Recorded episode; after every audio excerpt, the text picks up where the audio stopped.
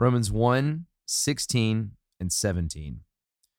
For I am not ashamed of the gospel, for it is the power of God for salvation to everyone who believes, to the Jew first, and also to the Greek. For in it, the righteousness of God is revealed from faith for faith, as it is written, the righteous shall live by faith. This is the word of the Lord. Thanks be to God. It, it kind of can't be overstated how important this passage is to Christianity and to the Christian message and to Christian identity. Um, uh, this, I mean, in so many ways, in one little passage, encompasses who we are as Christians. Mm. How do we see receive righteousness? Mm. How have we come? How have we been saved? How have we come to know God? Um, who is this offer of salvation for? It's all in this passage. Mm. And the answer is we receive righteousness because of the gospel, because of the good news of Jesus Christ, who lived righteously, who died an atoning death for sinners, who rose victoriously over death, inviting us to be a part of his eternal kingdom. And as, as we look to him in faith, okay, we receive his righteousness. The Mm. righteous shall live by faith. And this invitation, this gospel message that I just said, the message of Jesus, is for the Jew, right? I mean, it is for the Jew. Jesus came as the Jewish Messiah, Right. but it's also for everyone else. It's also for the whole world. Yeah. Um, and so let's not be ashamed of this. Like this is hope. This is good news. Um, and uh, I want to be somebody that lives like Paul here, not ashamed of the hope that I have in Christ. Right. What are your thoughts? I, I think it's um it's it's helpful to think about this word gospel. Okay. Oftentimes we think of the gospel as the you know the death and resurrection of Jesus or maybe the life death and resurrection of Jesus and and and I would say that that is like the center of the gospel or or or maybe the the the climax of the gospel but uh, you know Paul even says elsewhere like in, in Galatians 3 he says that the gospel was actually preached beforehand to Abraham and he's kind of making the point that when God was giving the promise to Abraham back in Genesis 12 he's telling Abraham that all the families of the earth will be blessed they're going to receive this blessing through Abraham and and particularly through the offspring of Abraham. But like you mentioned a couple of days ago on on our daily rhythm, you know, after Abraham, it seems like God kind of narrows down and focuses in on this one nation, Israel. But a theme that we oftentimes see in the Bible is that God chooses the one for the many Mm-hmm. the one for the many. And so Abraham is, cho- you know, Moses is chosen, Noah is chosen, uh, and then you know, going on, Israel is chosen, but it's the one that is chosen to bless the many. And so Jesus is the one who is ultimately chosen, and he's chosen not just to bless like his own people, Israel, uh, the Jews, but he's chosen for the many. He's chosen to bring blessing to the whole world. And I think I think that's kind of what uh, Paul is getting at here when he's talking about the gospel and how it's it's to the Jew first and to the Greek. So this this gospel of Jesus, this good news of Jesus, it's not just bringing good news to the Jewish people; it's bringing good news to everyone. You know, it's interesting. You, you, mentioned Abraham.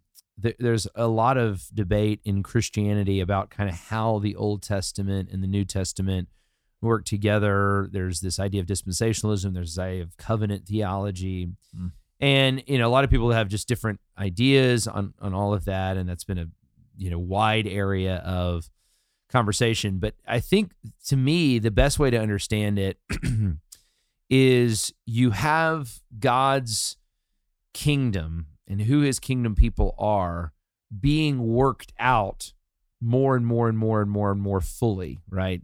Hmm. Um and so God came to Abraham and he said um you know he preached the gospel, right to your Right. point. Yep. You will be a blessing. You will know me. We will have fellowship. Um, I will bring a blessing to the whole world through you. But what did Abraham understand of that? You know, at that point, maybe all he understood was like, I'm supposed to move from Ur. right. You know, I'm supposed to just follow God. But but we know that Abraham as time went on, understood more. I mean, so Hmm. Genesis 15, Genesis 17, all of a sudden there's like circumcision and sacrifice and blood. Okay. So Abraham knew that. Genesis 22, there's a son that was supposed to be killed, but he's not killed. Uh, you know, even in Hebrews 11, it says that Abraham reasoned that God could raise the dead. So, I mean, I think by the end of his life, Abraham knew that like the offspring had to die and be raised, Mm. you know, and, and so the, the point I'm trying to make here is he didn't have as much clarity as we have, Right. but God gave him clarity on what his redemptive plan for the whole world was. And I think that kind of continued um, until, until we get to where we are right now. Now we're at this place where we know what God was up to all along and how he was going to bring a blessing to the whole world. Right. Um, and so we can point to Jesus in confidence um, uh, and knowing that salvation truly does come by faith. Uh, so yeah, just there's just so much packed into this. right. Um, you really can't understand church history without understanding. I mean, this is the passage that really transformed Martin Luther's life. Yeah. Um, in an age where the church had largely fallen back into uh, kind of a covenant of works. Hmm. Luther read this and he was dramatically changed. But he said, "No, who can who can be righteous?" That's what the whole point of the next section is about Right. we're only saved by faith. We're, we're only saved from faith and for faith. Um, as it is written, the righteous shall live by faith. And just one closing word, uh, a, a shout to our friends over at Reach Records uh, and the 116 Clique. Uh, I just love that, like, foundationally for their company, this has been a theme. Like, let's let's produce great hip hop and let's not be ashamed. And I think like we can all learn from that. Like this should be a theme of all of our lives. We're not ashamed of the gospel. It is the power of salvation to those who believe. First to the Jew, but also to everyone else.